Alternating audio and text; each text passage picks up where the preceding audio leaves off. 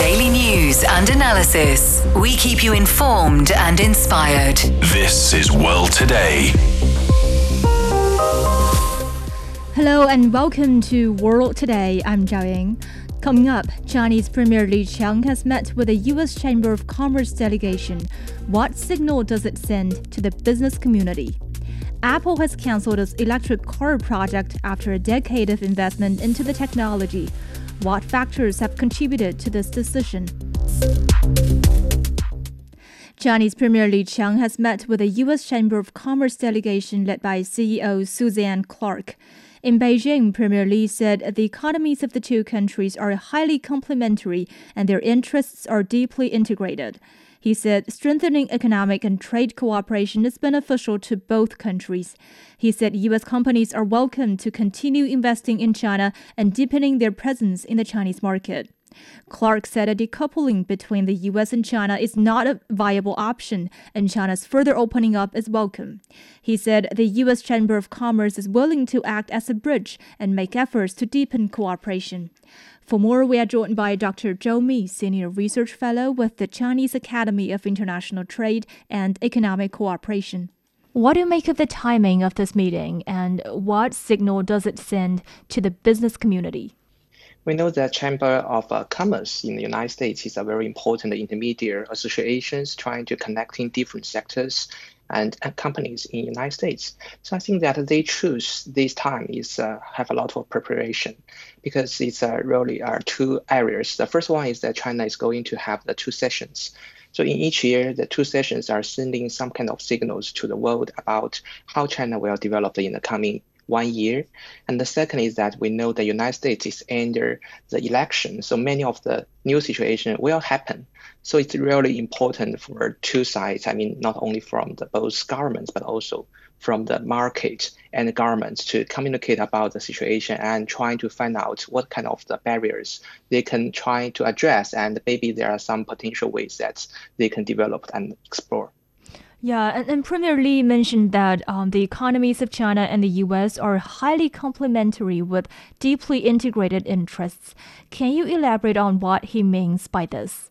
Yeah, I think it's a fact because no matter what is happening between these two countries, the market is still there, the industries are still there, and there are so many things that two countries are depending on each other.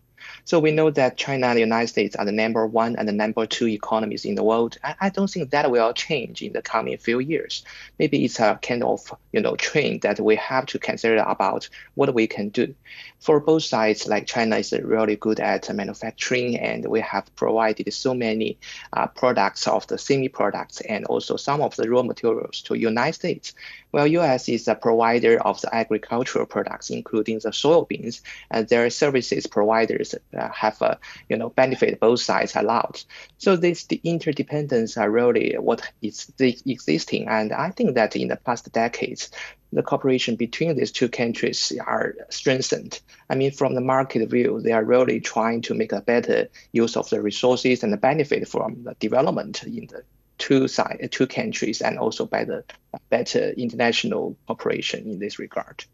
Well, Li criticized Washington's small yard, high fence approach to restrict economic engagement in certain high tech sectors with China. Um, and he said any sort of decoupling will only hurt both sides and even the global development. But what do you make of the rationale behind this small yard and high fence strategy and also its potential consequences? I think that uh, they really are afraid that China is catching up. I mean, by some of the politicians of United States, they think that China is trying to give a over uh, past the United States in certain areas, and these areas is United States advantages. I mean, not only between our two countries, but in the world. So they're trying to block the cooperation um, by you know some kind of uh, political or uh, policies decided by the government. I don't think it's a, a kind of a, a very good ideas to trying to do that because it's happened in the past in the history when the United Kingdom is trying to stop the catch up of United States. They did that when United States policies trying to block the you know the catch up from Japan. They also did that, but these policies are having some very bad effects on the uh, not only to block the development in that country, but also harm, the U- U.S. companies themselves. So uh, the you know the world is still very small, and if the company is trying to make the better use of resources by better innovation, they need the support of the market. And Chinese market is one of the the best one, I have to say, to many of the areas, including many innovation areas. So without Chinese market, I don't think it's possible for U.S. companies to continue to invest more in this research and trying to have a better technology and skills. Uh, but to what extent do you believe China's economic growth, um, especially in the high tech sector, has been impacted by this small yard, high fence approach? Uh, and do you see a widening gap between China and the US in high tech industries like artificial intelligence as a result of these policies? Actually any policies from the government are interfere with the decision of the markets. So the companies are really considering about uh, where to invest and how can they make the deal with other countries. But I need to say that uh, these policies of United States has strengthened or speed up the development of China's high-tech uh, industries and sectors. And there are so many more uh, focus has been, you know, giving to Chinese market. As a sequence, you may find that a lot of uh, Chinese local providers like Huawei and other companies are developing even quicker. And some of them are trying to do something that maybe they are not, they were not so capable of. So now they are strengthen their abilities to develop that better technology. But it is true that uh, maybe uh, with the interference, many of the sectors that Chinese companies or markets cannot uh, just act uh, bef- like before. So they need to find some alternative way, and that is, uh, you know, a kind of trend that maybe we see the future there will be differences on the standards and criteria in the artificial intelligence and high tech uh, sectors, as you mentioned, and that is definitely not good for the world because uh, because these two countries are really important to communicate with other countries without enough uh, and uh, you know identical ways. There may be a lot of cost and waste, and even sometimes there may be the conflicts in the future.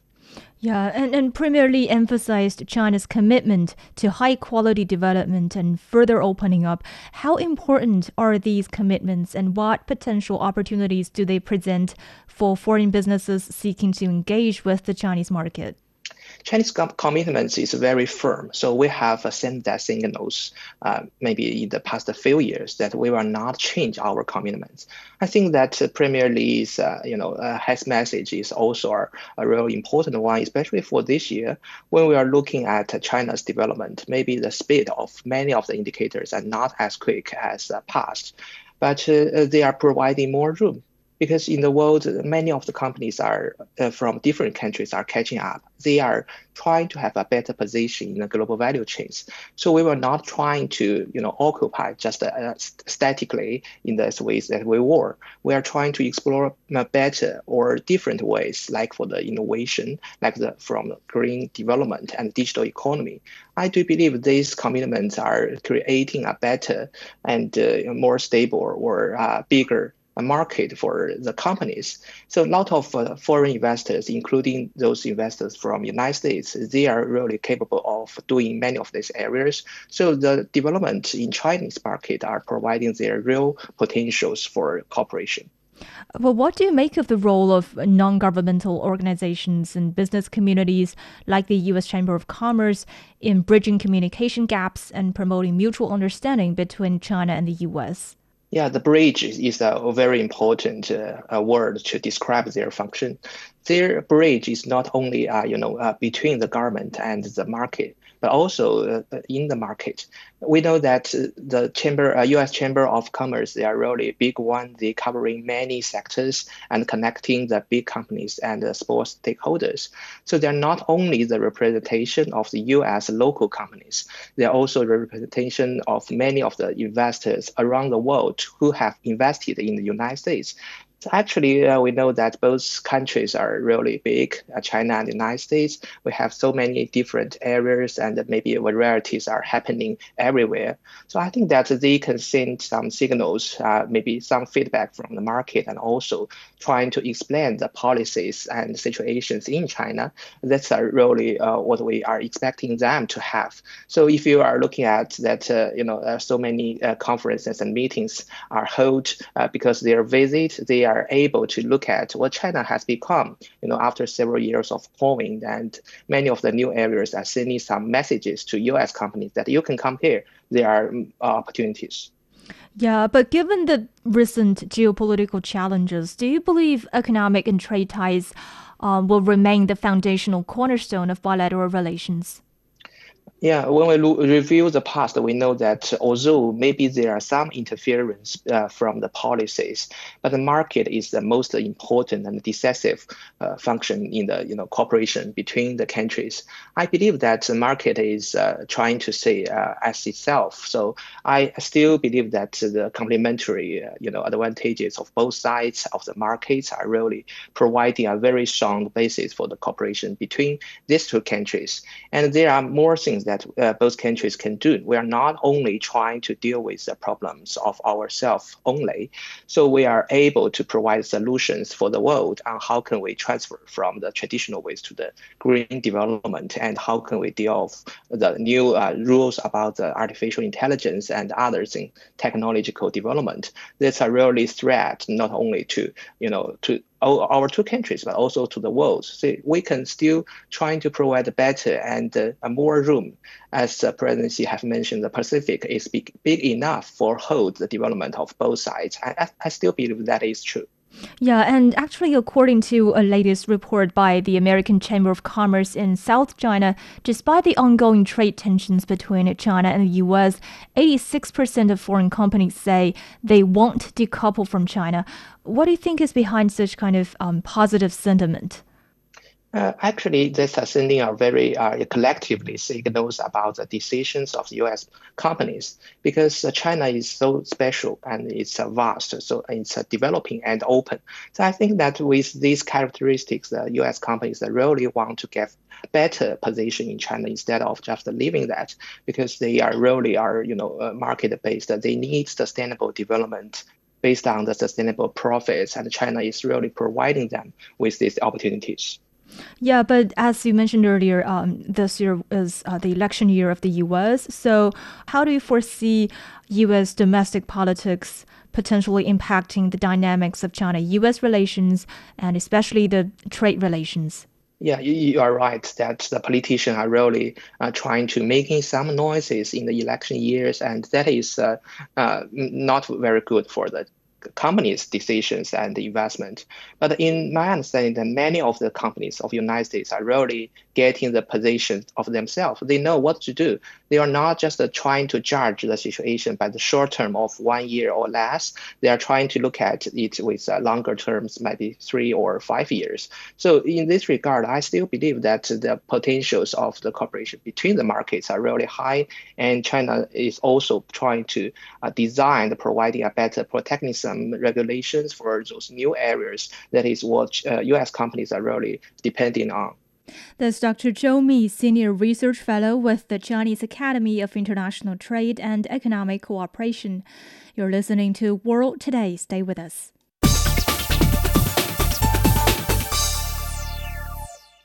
You're listening to World Today. I'm Zhao Yang. Apple has reportedly canceled its plans to build electric vehicles as it pivots to focus on artificial intelligence. Apple kicked off Project Titan 10 years ago with the aim of building a product that competes with the like of Tesla and Rivian. The plan was never officially confirmed by the company. The project is estimated to have cost billions of dollars, with around 2,000 employees working on it. Some of them will be moved to work on AI products, while many others are expected to be laid off. Demand for EVs has slowed in recent months. U.S. motor industry giants Ford and General Motors have both postponed plans to expand EV production. For more, we are now joined on the line by Einar Tangen, Senior Research Fellow with Taihe Institute. Einar, thanks for joining us. My pleasure. So, what factors do you believe have contributed to Apple's decision to abandon its EV product?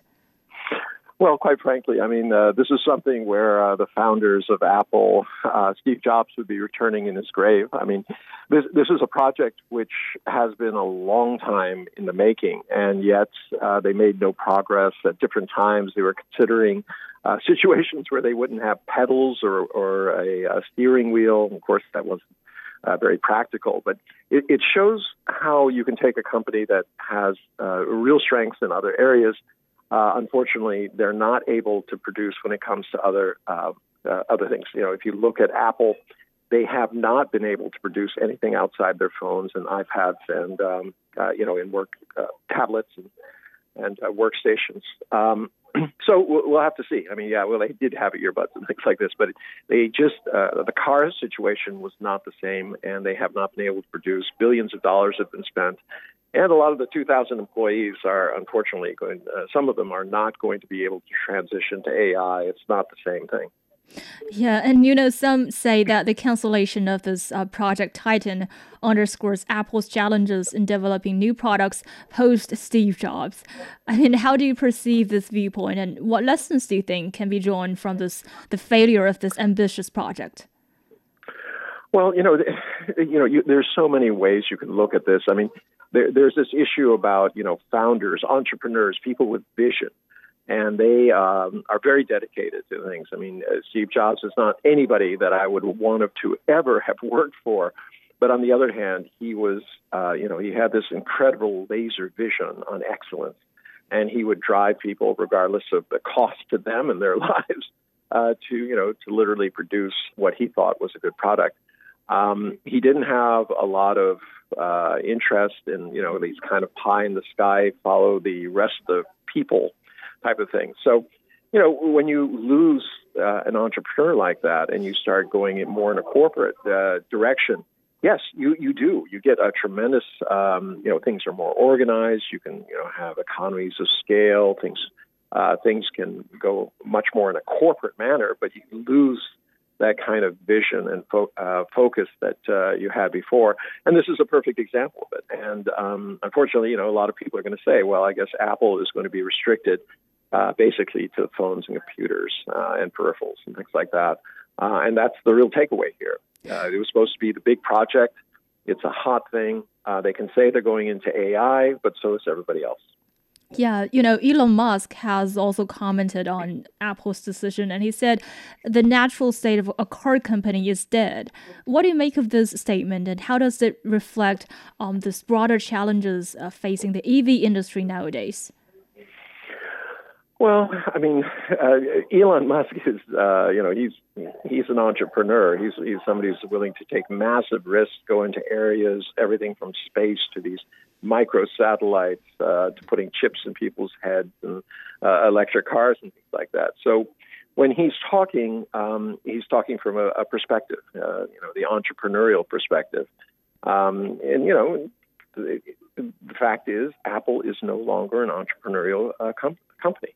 It's a big behemoth. It's like um, you know General Motors and all these other entities, and that they they move very very slowly. And you know, while I agree with uh, Elon to a certain degree, um, he hasn't exactly uh, covered himself in roses uh, with a lot of his moves, especially with X and the, you know, Twitter or whatever you want to call it nowadays, um, and you know a lot of things that he's done. So there are always pluses and minuses to each side. Uh, from an investor point of view, you you you kind of want to weigh where the sweet spot is between the entrepreneurial excellence and then the you know the corporate uh, side, which can you know uh, start making a lot of more money from that excellence. Uh, it's always uh, you know how how are you going to uh, judge this company? But it you know hindsight is always twenty twenty, and and right now uh, I think there are a lot of judgments about the future of Apple uh, will be made. Yeah, and, and you know, this comes at a time when um, the EV industry is facing challenges such as slowing sales growth and increased competition. Uh, but do you think Apple's decision is going to have an impact on the overall trajectory of the EV and autonomous vehicle market? No, not really. I mean, they were um, really a serious player. They're trying to do self-driving. Um, they thought, well, we're we're good at computers, and therefore, you know, the car can just follow along behind that. Um, they were they made some industry hires, um, but you know, the, the the ideas get lost when you have an entity of that size. You know, becomes very bureaucratic. Uh, there's a lot of infighting that was going on about you know the direction. You know, people said I want to go this way and that way, but there wasn't anybody who was sitting on top of it and saying, no, here, here's the vision. I want you to follow it. And that's what Steve Jobs had. He was not a great programmer. He uh, you know, he, he didn't have a lot of things, but he did have this dedication to having form factors and uh, the ability to produce kind of laser-like uh, things. Um, as I said, I wouldn't want to work for him, but it, certainly I would have invested in him. Yeah, but do you think established tech companies like Apple have a fundamental disadvantage in entering the traditional car manufacturing space compared to established car makers? Oh, absolutely. I mean, uh, people just assume that you know it's easy. You know, I just you know put four wheels and a battery and a motor and you know uh, do some stuff and it's all in the in the computers because it's self-driving. That's not true. Uh, there is you know uh, traditional car companies have uh, the ability uh, over you know developed over generations to understand their clients and be very very motivated in terms of satisfying them um, when you're going from a phone to a car. It's not the same thing. you don't have four seats and uh, things. The, the the ideas behind it, what people value, is very very different, and and that's unfortunately what happens in a lot of industries. They just assume uh, my success in this industry will translate into success in another industry, and that is just simply not true, as as we can see. Also, you know, the, the new ideas don't come out of big entities they tend to come out of you know these kind of visions, um, you know, like Steve Jobs, uh, guys who start off in garages and have a dream and an understanding of what they're doing, and they're the ones who are adding to the industry. Uh, they either get bought up or they, you know, like um, Elon Musk, become very big. Um, but those where the new ideas are coming from. Not, not you know, when's the last big thing that GM ever did or or Chrysler? It's owned by yes. another country. Yeah, I mean, go ahead. Yeah, yeah. you know, now uh, Apple says um, it wants to focus on AI, but with rivals like OpenAI, Microsoft, and Google uh, making strides in generative AI, what unique strengths does Apple have in this sector, and, and how can it really differentiate itself from established players in this sector? Well, uh, quite frankly, I mean, they've been in AI. It's not like they're, uh, uh, you know, th- this is their first foray. Uh, they've been in the hunt for a while. They obviously they have a you know a software environment. They understand AI. Uh, there. I mean, when they talk about transitioning uh, people from it, this is just space saving. It has nothing to do with the reality. It's not like because I know how to make uh, cars comfortable, I should be doing something in AI. So the people who will be moving over will be uh, just those who can transition uh, into natural uh, positions. Uh, for some programmers, um, because it was uh, involved self-driving, there were quite a few who were uh, involved in AI because self-driving that is a, a, a product of AI, be able to differentiate and make decisions based on data that's available. so you know there's some of them will go but the anybody who's associated with the physical attributes of the car the motors the you know seats the all the rest of that stuff they they'll be probably looking for another job. But it, it, it goes to this uh, this issue. Everybody is chasing AI but where's the vision? You know any, anytime you're looking at these companies you should be looking closely at what it is they think they can do better than anybody else. Saying I'm doing AI right now is just kind of like saying I'm going to walk down the road. So what uh, everybody's doing that. What do you have to offer? Thank you, Einar Tangen, Senior Fellow with Taihe Institute. Thank you for joining us. And coming up, China is sending a special envoy to conduct a new round of shuttle diplomacy on Ukraine crisis. Russia is hosting a meeting for Palestinian organizations including Hamas and Fatah and South Korean trainee doctors have refused to return to work in defiance of a government deadline to end the strike or face legal action. You're listening to World Today. We'll be back after a short break.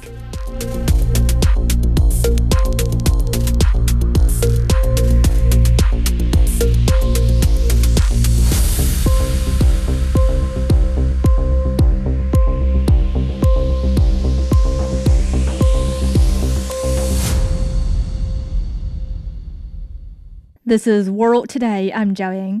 China is sending a special envoy to conduct a new round of shuttle diplomacy on seeking a political settlement for the Ukraine crisis. It comes as the Russian Ukraine conflict enters a third year. Starting from Saturday, China's special representative on Eurasian affairs Li Hui will visit Russia, the EU headquarters in Luxembourg, Poland, Ukraine, Germany, and France. China has persistently advocated for peace, issuing a position paper last year and has had in depth communications with different countries, including Russia and Ukraine. Beijing says its goal is to end the conflict and facilitate peace talks. For more, my colleague Ge spoke with Zhou Bo, senior fellow of the Center for International Security and Strategy at Tsinghua University. This is the second round of a shuttle policy from China. Could you please give us a brief on the outcomes or achievements of China's first round of efforts regarding the Ukraine crisis? What specific actions has China taken in the past two years to promote peace and dialogue regarding the Ukraine crisis?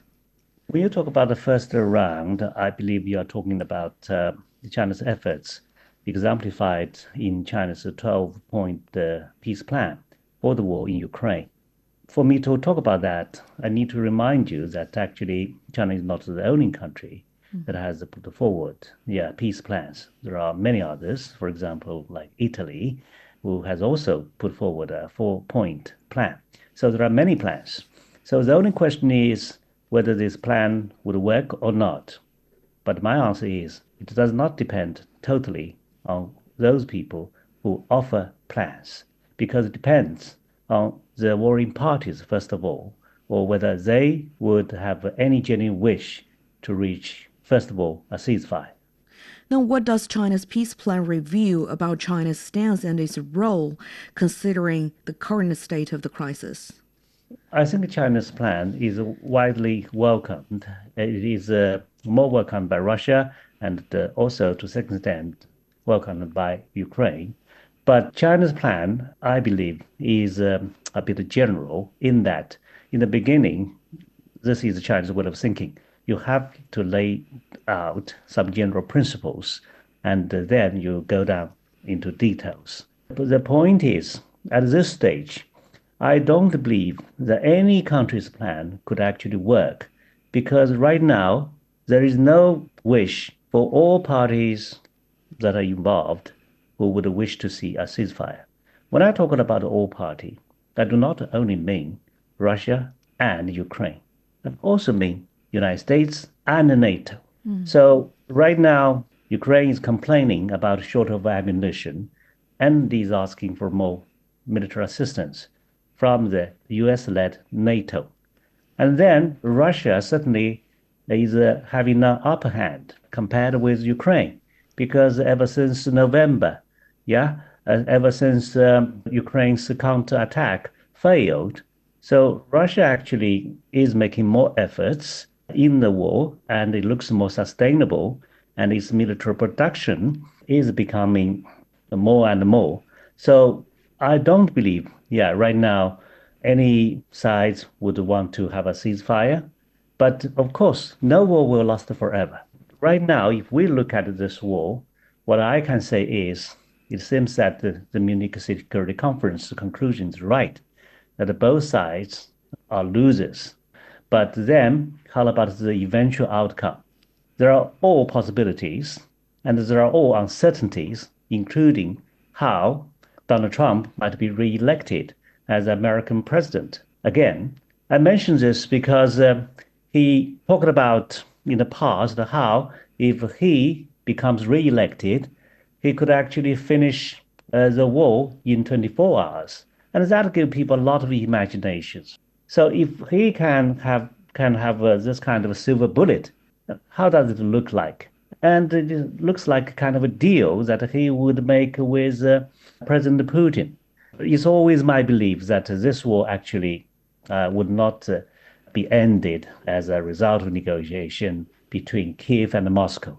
And I believe that this actually would be a result of negotiation between Moscow and Washington.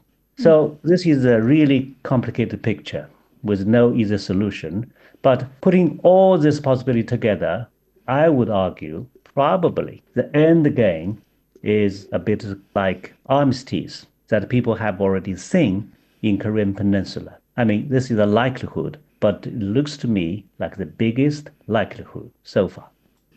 You mentioned other key players, the United States.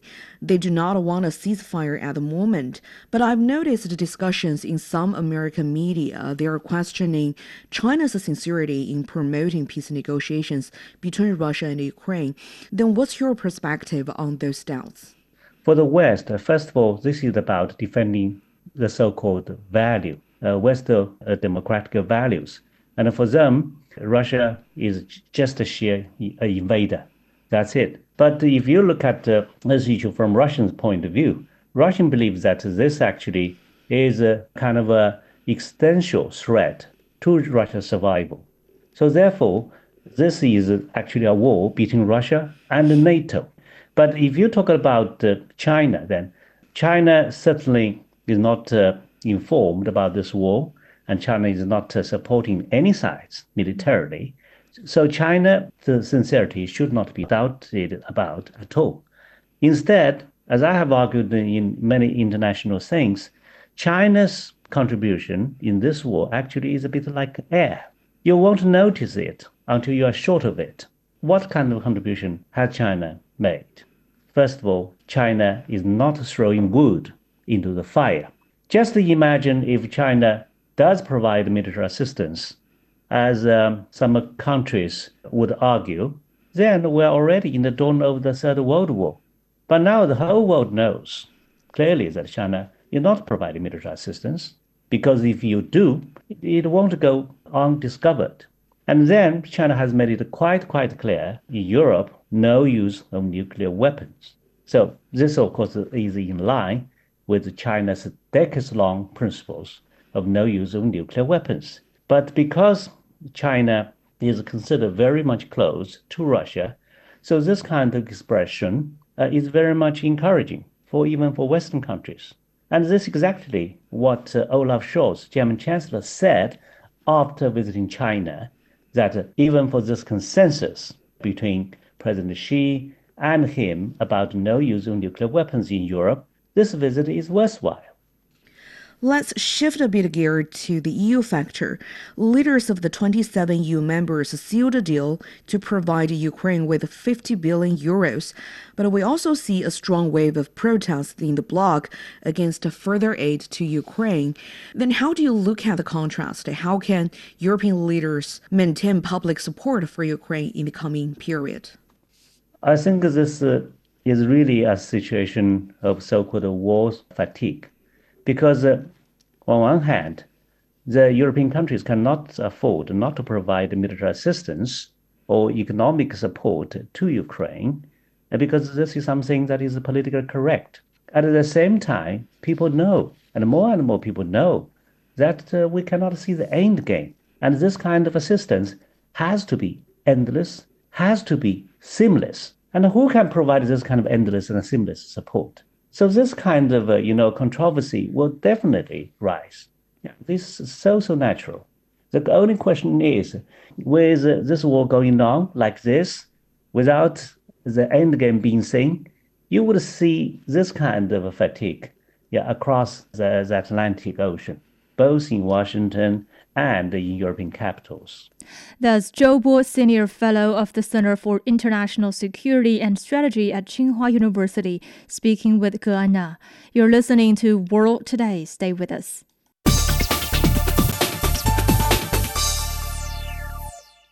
You're listening to World Today. I'm Zhao Ying.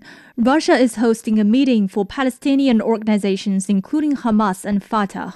The participants are discussing a pause in the fighting in Gaza and humanitarian aid, as well as cooperation among Palestinian groups. The meeting comes days after Palestinian Authority Prime Minister Mohammed Shtayyeh said he was resigning to allow for the formation of a broad consensus among Palestinians about political arrangements after the war in Gaza.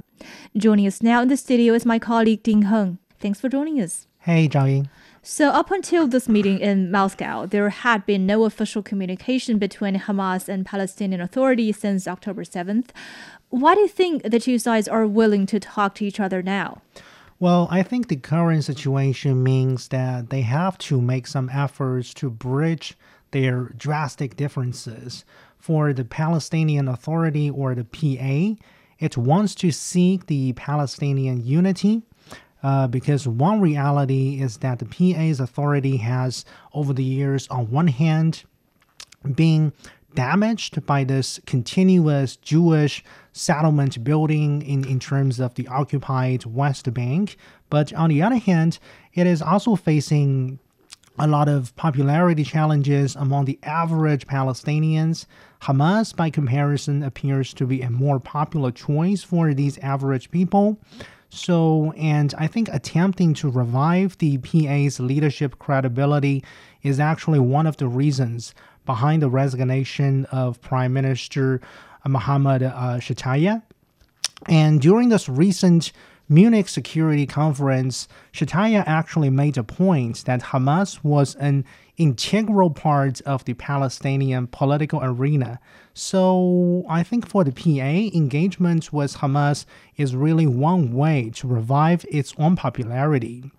Then, with regard to Hamas, I think ultimately, um, Israel won't be able to entirely get rid of the militant group over there in the Gaza Strip. So, talking to the PA is also in Hamas' interests. Hamas would like its discussion with the PA to focus on reviving a committee of Palestinian factions so that um, ultimately Hamas can get involved in this uh, Palestinian Liberation Organization and then the formation of a you know, uh, civilian or technocratic governance, government. Uh, and probably Hamas would also like to see the current PA president, Mahmoud Abbas, to step down. But of course, whether these requirements or demands can be met, that's another story. And what do you make of Russia's role in hosting this inter Palestinian dialogue? Well, I think the role of Russia is pretty interesting here. Uh, Moscow has actually a record of engaging Hamas. Over the years, Hamas representatives have paid visits to Moscow, which has actually become a source of tensions between Russia and Israel. On the other hand, though, uh, Russia has overall managed to avoid letting this issue create any major diplomatic crisis in this Moscow Tel Aviv ties. I think um, I think uh, actually, in the eyes of the Kremlin, Hamas is uh, is actually a party that Kremlin needs to deal with in in its geopolitical maneuvering in the Middle East. And also, some Israeli hostages currently held by Hamas have a dual Russian citizenship. So, Russia also has a stake in terms of this issue of uh, releasing of hostages. Then, after the outbreak of the war in Ukraine, there has been some deterioration in the ties between Russia and Israel, so its dealings with Hamas are arguably a leverage uh, held by Russia to dissuade Israel from joining the Western countries in terms of slapping sanctions against Russia or providing arms to Ukraine. That being said, um, I think um, engaging Hamas does not necessarily mean that Moscow is pro Hamas. It has actually refrained from taking sides in this inter Palestinian power rivalry because a pro Hamas position would create some uh, troubles or difficulties in terms of Russia's ties with Gulf countries like the UAE. And more importantly, I think through its diplomatic role or diplomatic efforts here, Moscow is actually, in a very effective way, countering a Western attempt in terms of isolating Russia in the international stage, because Moscow could well promote a message or, or a narrative that it is a defender of the Palestinian cause, which is standing in stark contrast to Washington's, you know, ironclad support for Israel. Well, actually, there have been previous talks between Hamas and Fatah uh, that were hosted in Russia, Algeria, and Egypt, but they didn't succeed in bro- brokering a lasting reconciliation deal between them. With that in mind, what do you think should be our expectation about the current talks? Um, I think it's possible for the two parties to reach some uh, general consensus, but only general level. But um, because there are really some fundamental gaps that will prove to be very, very difficult to bridge because we are talking about some far reaching political differences related to the peace process and national liberation strategy, as well as some detailed technical issues, for example, in terms of how to bring the, the Palestinian authorities, institutions, and agencies back to the Gaza Strip. And of course, a major hurdle here is whether or not uh, to accept a two state solution. In the meantime, this issue has also been made more complicated by different external powers holding different views regarding the future of Hamas. Because Hamas is seen as a terrorist organization by the Western governments in general, many Western powers have rejected any suggestion that Hamas should be, uh, should be allowed a role in terms of the governance of Gaza after the war. There are also drastic differences actually between different Arab countries. For example, Qatar actually believes that Hamas will survive in some form, so Hamas' uh, existence cannot be denied. But this is not the thinking on the part of other Arab countries like Egypt or the UAE. And also, although this departing PA prime minister has said recently that Hamas was an integral part in Palestinians' political unity, not every PA official agrees with him in this particular point. For example, PA Foreign Minister Riyad Al Maliki actually said on this past Wednesday that a technocratic government was needed without Hamas, suggesting he actually believes that Hamas understands why it should not be part of a new government. So, overall, it is a very, very complex issue. Yeah, but if, like you suggested, we um, perhaps should not have too high expectations about this meeting, then do you think it is, as some analysts would say, a dialogue for dialogue's sake? A dialogue for dialogue's sake. Okay, that's. I think that's a more cynical way to uh, frame this issue, to talk about this issue. But really, I think the reality, in my personal view, is that any future post-war scenario situation surrounding the Gaza Strip uh, that will return the PA to Gaza and integrate Hamas politically in the occupied West Bank would have to be based on some form of understanding between Hamas and the PA, that's for sure. So, considering the ongoing tragedy over there in Gaza, any diplomatic effort that is aimed at putting an end to the fighting and seeking a long term political solution to the crisis should be welcomed. And certainly, that would uh, include Russia's, inf- uh, Russia's diplomatic efforts here. Thank you. That, that was my colleague Ding Heng, and you're listening to World Today. We'll be back.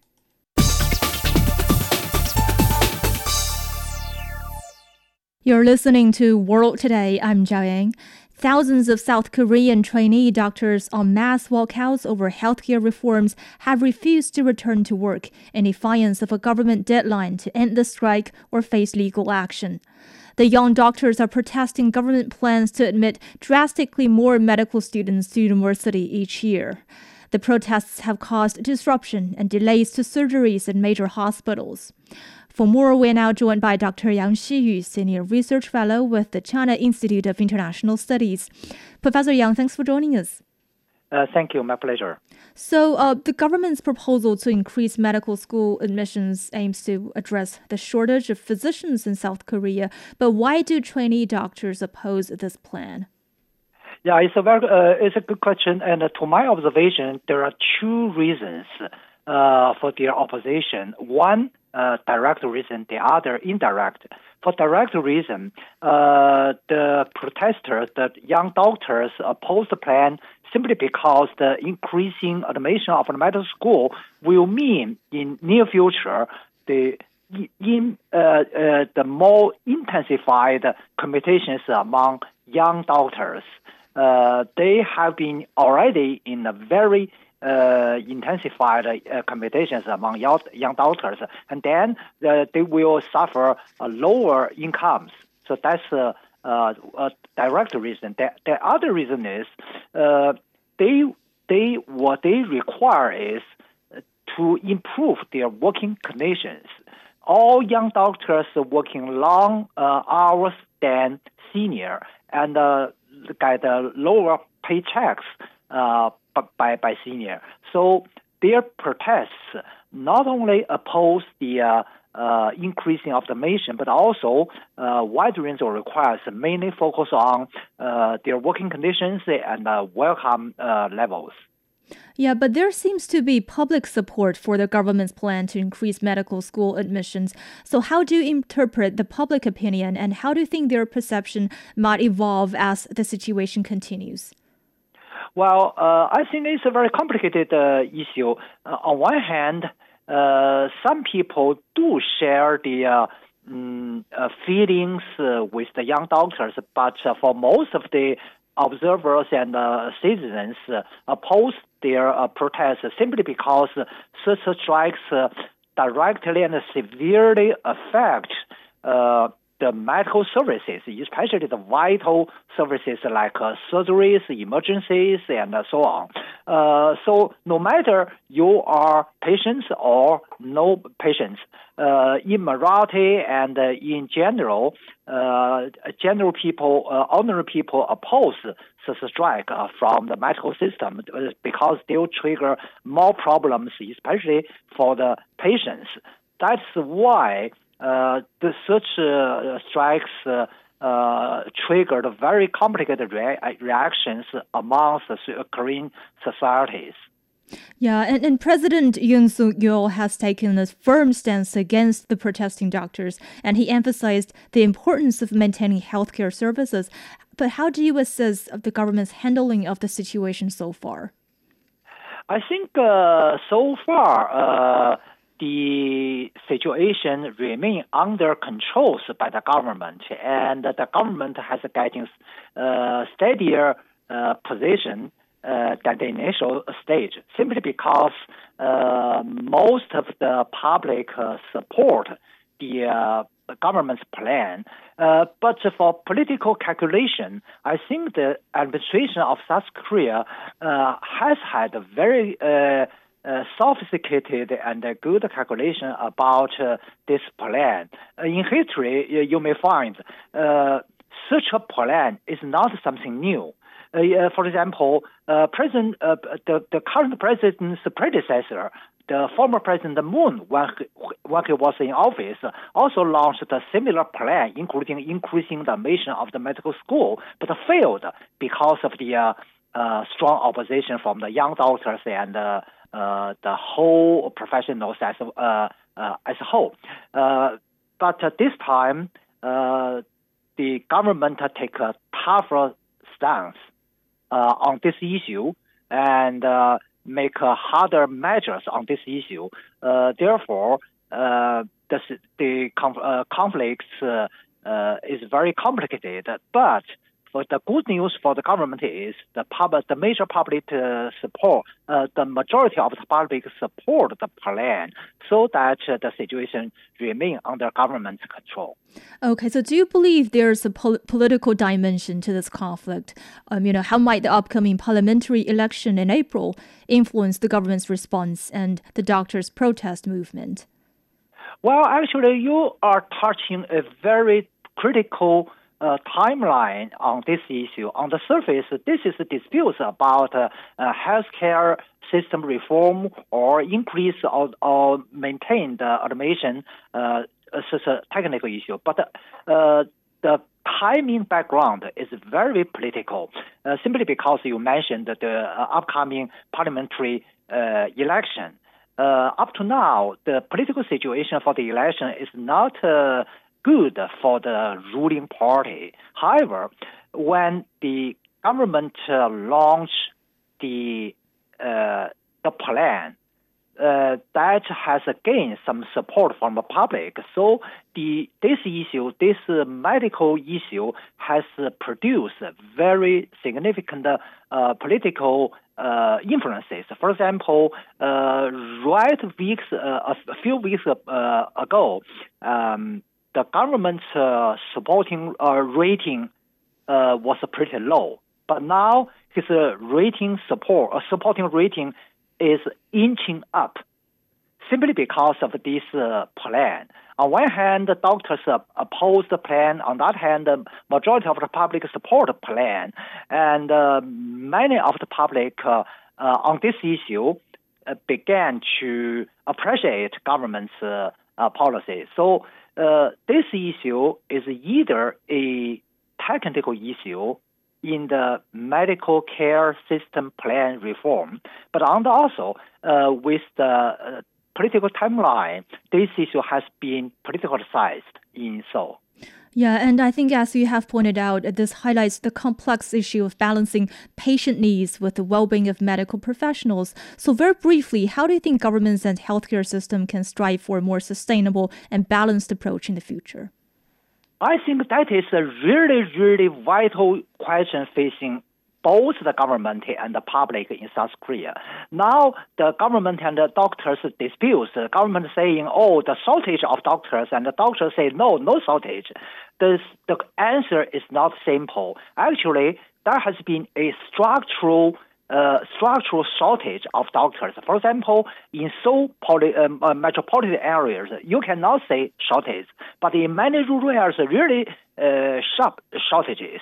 And also, include uh, uh, in, in terms of income level, uh, in general, doctors, medical doctors are pretty high. For example, the senior doctor, uh, the annual income can reach about uh, uh, nine, uh, about uh, uh, 19, about one point. Yeah, Sorry. thank you, Dr. Yang. Yeah, Unfortunately, yeah. we are running out of time, and we've been speaking to Dr. Yang Xiyu, Senior Research Fellow with the China Institute of International Studies. And that's all the time we have for this edition of World Today. I'm Zhao Ying. Thank you so much for listening. See you next time.